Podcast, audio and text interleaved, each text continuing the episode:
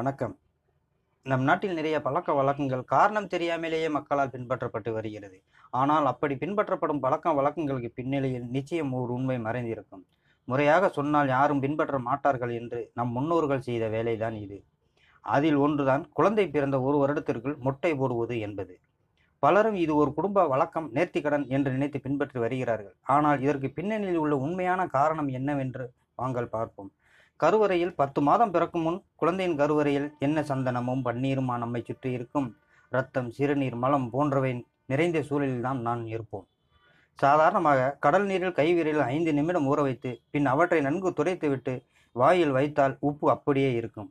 5 நிமிடம் ஊற வைத்த விரல்களையே உப்பு இருக்கையில் 10 மாதம் இரத்தம், சிறுநீர், மலம் போன்றவை நிறைந்த சூழலில் இருந்த நம் உடலில் அவை எவ்வளவு ஊறி இருக்கும். உடலில் சேரும் இந்த கழிவுகள் நம்மை விட்டு எளிதில் வெளியே வந்துவிட்டாலும் நம் தலையில் சேரும் கழிவுகள் மயிர்கால்கள் வழியாகத்தான் வெளியேற முடியும். ஆனால் அதற்கான வழிகள் குறைவு. அதற்காகத்தான் குழந்தை பிறந்த சில மாதங்களுக்குள் மொட்டை போடுகின்றனர். ஒருவேளை அப்படி மொட்டை போடாவிட்டால் அக்கழிவுகள் தலையில் அப்படியே தங்கி பிற்காலத்தில் அதுவே பல நோய்கள் வருவதற்கான வாய்ப்புகளை அதிகரிக்கும். இப்படி உண்மை காரணத்தை சொன்னால் பலரும் அலட்சியப்படுத்தி பின்பற்ற மாட்டார்கள். நம் மக்களிடையே அறிவியல் ரீதியாக சொல்வதை விட ஆன்மீக ரீதியாக சொன்னால் கட்டாயம் செய்வார்கள் என்பதை நம் முன்னோர்கள் நன்கு அறிந்துள்ளனர். எனவேதான் நேர்த்திக்கடன் என்ற பெயரில் நம் முன்னோர்களால் அது பரப்பப்பட்டது. நம் நாட்டில் நிறைய பழக்க வழக்கங்கள் காரணம் தெரியாமலேயே மக்களால் பின்பற்றப்பட்டு வருகிறது. ஆனால் அப்படி பின்பற்றப்படும் பழக்க வழக்கங்களுக்கு பின்னணியில் நிச்சயம் ஒரு உண்மை மறைந்திருக்கும். முறையாக சொன்னால் யாரும் பின்பற்ற மாட்டார்கள் என்று நம் முன்னோர்கள் செய்த வேலைதான் இது. அதில் ஒன்றுதான் குழந்தை பிறந்த ஒரு வருடத்திற்குள் மொட்டை போடுவது என்பது. பலரும் இது ஒரு குடும்ப வழக்கம், நேர்த்திக்கடன் என்று நினைத்து பின்பற்றி வருகிறார்கள். ஆனால் இதற்கு பின்னணியில் உள்ள உண்மையான காரணம் என்னவென்று வாருங்கள் பார்ப்போம். கருவறையில் 10 மாதம் பிறக்கும் முன் தாயின் கருவறையில் என்ன சந்தனமும் பன்னீருமா நம்மை சுற்றி இருக்கும்.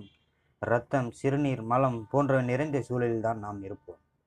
சாதாரணமாக கடல் நீரில் கை விரல்களை 5 நிமிடம் ஊற வைத்து பின் அவற்றை நன்கு துடைத்துவிட்டு வாயில் வைத்தால் உப்பு அப்படியே இருக்கும்.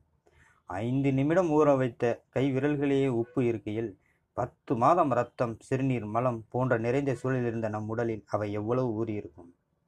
உடலில் சேரும் இந்த கழிவுகள் நம்மை விட்டு எளிதில் வெளியே வந்துவிட்டாலும் நம் தலையில் சேரும் கழிவுகள் மயிர்கால்கள் வழியாகத்தான் வெளியேற முடியும்.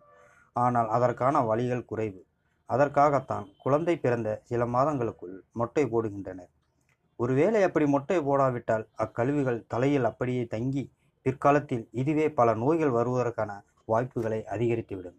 இப்படி உண்மை காரணத்தை சொன்னால் பலரும் அலட்சியப்படுத்தி பின்பற்ற மாட்டார்கள். நம் மக்களிடையே அறிவியல் ரீதியாக சொல்வதை விட ஆன்மீக ரீதியாக சொன்னால் கட்டாயம் செய்வார்கள் என்பதை நம் முன்னோர்கள் நன்கு அறிந்துள்ளனர். எனவேதான் நேர்த்திக்கடன் என்ற பெயரில் நம் முன்னோர்களால் அது பரப்பப்பட்டது.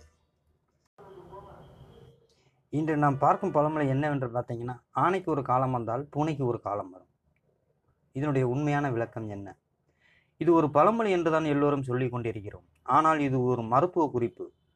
இதனின் உட்பொருள் தமிழில் ஆவை பிரித்தால் ஆ + நெய், அதாவது ஆ என்பதற்கு பசு என்று பொருள், அதாவது பசுவின் நெய் என்று பொருள் கொள்ள வேண்டும். பசு நெய்யை 40 வயது வரை தாராளமாக உணவில் சேர்த்து கொள்ள வேண்டும். 40 வயதிற்கு மேல் பசுவின் நெய் படிப்படியாக குறைத்து கொள்ள வேண்டும். நெய்யை குறைக்காமல் சாப்பிட்டு வந்தால் கொழுப்பு சத்து உடலில் சேர்ந்து மாரடைப்பு வர வாய்ப்பு அதிகம் உள்ளது.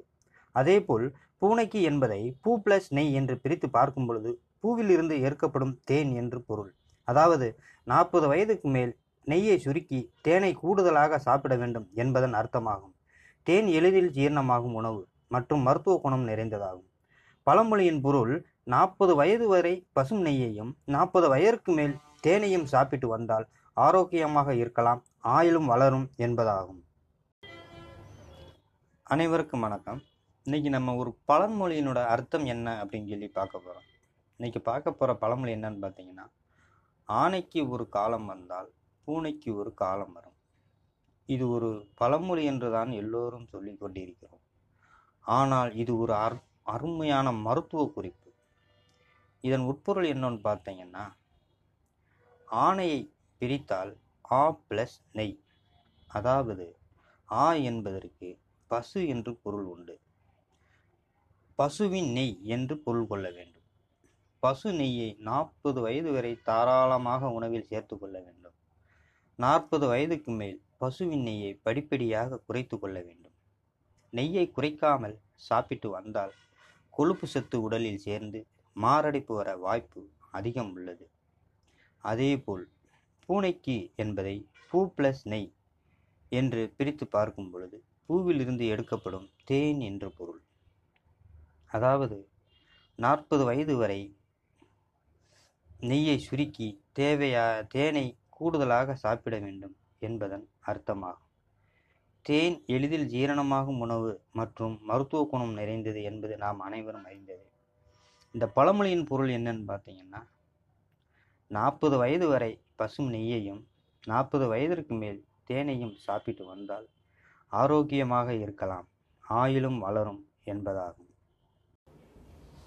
அனைவருக்கும் வணக்கம். குளங்களிலும் நீர்நிலைகளிலும் நாம் காசுகளை போடுவோம். இப்பழக்கம் தொன்று தொட்டே நம்மிடம் இருக்கிறது. இதற்கான காரணம் என்னவென்று கேட்டால், அவ்வாறு செய்தால் அதிர்ஷ்டம் வந்து சேரும் என்பார்கள்.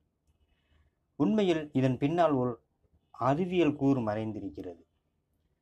இப்பொழுது துருப்பிடிக்காத எகில் செய்யப்படும் காசுகள் போல் அல்லாமல் முற்காலத்தில் காசுகள் செம்புகளால் தான் செய்யப்பட்டன. செம்பு நம் உடலுக்கு மிகவும் அவசியமான ஒரு கனிமமாகும். செம்பு தாது குறைபாட்டால் மூட்டுவலி, மாரடைப்பு என்று பல கோளாறுகள் ஏற்படும். எனவே நம் முன்னோர்கள் செம்பு காசுகளை குளங்களில் போட்டனர். செம்பு காசுகளில் இருக்கும் செம்பு அணுக்கள் நீருடன் கலங்கும். அதை குடிக்கும் மக்கள் உடலுக்கும் செம்பு தாது சேரும். முற்காலத்தில் குளத்து நீர்தான் ஊர் மக்கள் எல்லோருக்கும் குடிநீராக பயன்பட்டது என்பது குறிப்பிடத்தக்கது. இதே பழக்கம் நாளடைவில் பொருள் இழந்து தற்போது நாமும் துருப்பிடிக்க எகாலான காசுகளை குளங்களில் போடுகிறோம். பின்னர் கனிம நீரை வாங்கி அருந்துகின்றோம். அதான் மினரல் வாட்டர் வாங்கி அருந்துகிறோம். செம்பு குடங்களில் நீர் வைத்து அருந்துவது சிறப்பு. செம்பு நீர் புற்றுநோயை தவிர்க்கும் பண்புடையதாக அறிவியல் உலகம் கூறுகிறது. அனைவருக்கும் வணக்கம்.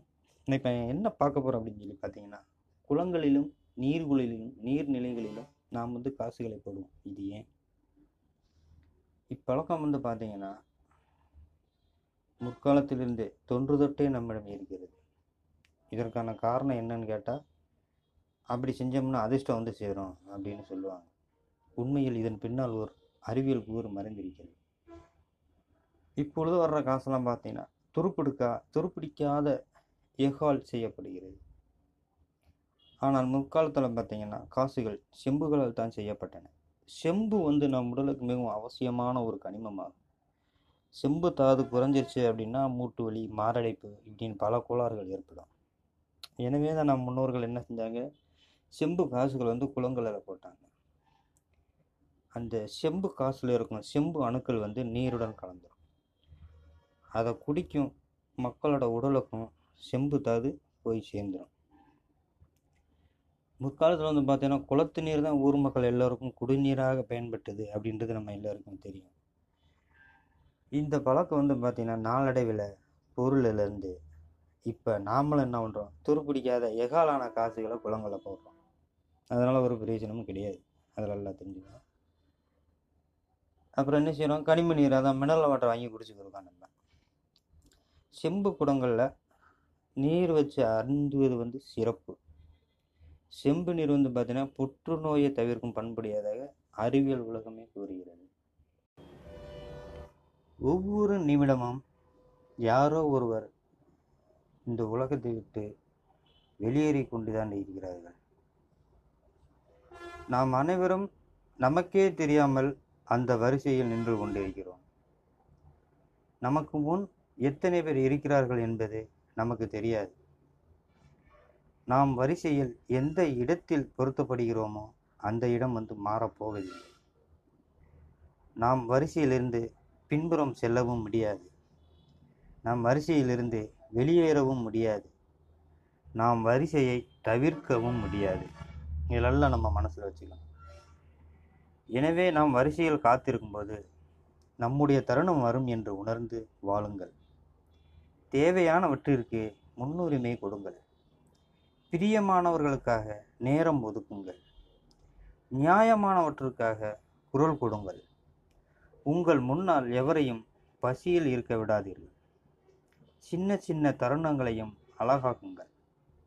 சுற்றியுள்ளவர்களை சிரிக்க வையுங்கள். புன்னகை செய்யுங்கள். அன்பை உருவாக்குங்கள். சமாதானம் செய்யுங்கள். நீங்கள் நேசிப்பவர்களிடம் நேசத்தை சொல்லுங்கள். மகிழ்ச்சியாயிருங்கள். எந்த கவலையும் எதையும் மாற்றப் போவதில்லை.